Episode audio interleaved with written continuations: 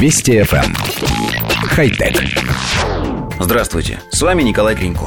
Способность гекконов удерживаться на вертикальных поверхностях и быстро перемещаться по ним не давала спокойно спать многим поколениям инженеров. Было проведено огромное количество исследований и выдвинуто такое же количество объяснений этой удивительной способности. Были даже построены механизмы, так или иначе повторяющие достижения гекконов, но наиболее впечатляющий результат был продемонстрирован только недавно – Роботы, созданные техниками Стэнфордского университета, способны перемещать предметы, вес которых в сотни и тысячи раз превышает их собственный. Конструкция конечностей этих машин скопирована с лап гекконов – Манипуляторы покрыты специальными пластырями, усеянными микроскопическими резиновыми шипами. Когда пластырь прикладывается к поверхности и на него оказывается вертикальное давление и продольное усилие, шипы изгибаются, увеличивая во много раз площадь контакта с поверхностью.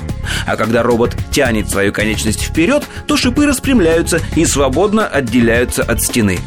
Роботы обладают внушительной мощностью. Один из них, весящий 9 граммов, поднимает по вертикальной поверхности груз, вес которого превышает 1 килограмм.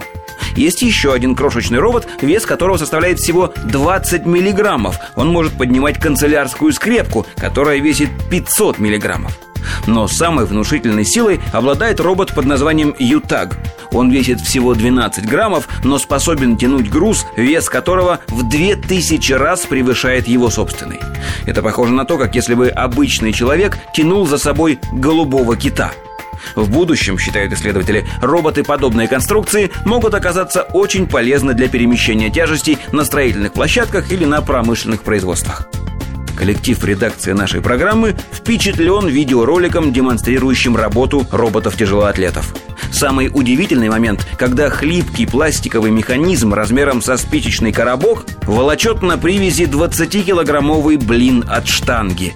Откровенно говоря, поднять этот самый блин не способна добрая половина сильной половины нашей редакции, не говоря уже о половине прекрасной. Наверное, стоит записаться в спортзал, а то ведь скоро пляжи начнутся. Вдруг успеем подкачаться. Хотя... Вести FM. Эм. Хай-тек.